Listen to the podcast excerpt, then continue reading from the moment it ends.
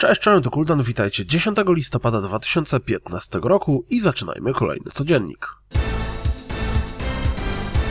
Overwatch dostał nowy zwiastun przedstawiający fragmenty gameplayu. Life is Feudal otrzymał animowany zwiastun wprowadzający w historię przedstawioną w grze. Lektorem w nim jest Sean Bean. Gra pojawi się na Steamie 17 listopada. Star Wars Battlefront dostał świetny zwiastun wskazujący na to, że gra będzie nas mocno wciągała do swojego świata. Warto zobaczyć. Być może Dark Souls 3, przynajmniej w wersji na PlayStation 4, pojawi się 12 kwietnia 2016 roku. W sklepie Giga Games pojawiły się dwie kolekcjonerki Dark Souls 3 z taką właśnie datą widoczną na obrazku.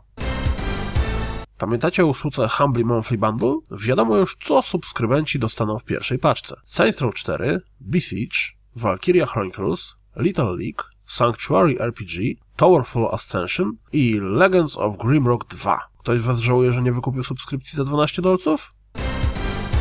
Dowiedzieliśmy się, kiedy odbędzie się rozdanie nagród growych, które co roku zmieniają nazwę. The Game Award 2015 zacznie się o trzeciej w nocy z czwartku 3 grudnia na piątek 4 grudnia. Pojawiła się pełna oficjalna lista gier dostępnych w pierwszym rzucie we wstecznej kompatybilności na Xbox One. Jeśli przegapiliście tę informację w sierpniu, to warto ją przypomnieć. Razem z premierem Battlefronta na PlayStation 4 mają pojawić się cztery klasyczne gry związane ze Star Wars. PS2 Pod Racer Revenge, Bounty Hunter i Jedi Starfighter oraz prosto ze SNESa Super Star Wars. Te ostatnie dostały zresztą właśnie rating ESRB, więc gdyby ktoś miał do tej pory wątpliwości, konwersje stają się faktem. Może zainteresować Was wywiad z Rianną Pratchett, autorką scenariusza do Rise of the Tomb Raider. Niestety był to radiowy wywiad przeprowadzony przez telefon, więc jakość dźwięku nie powala.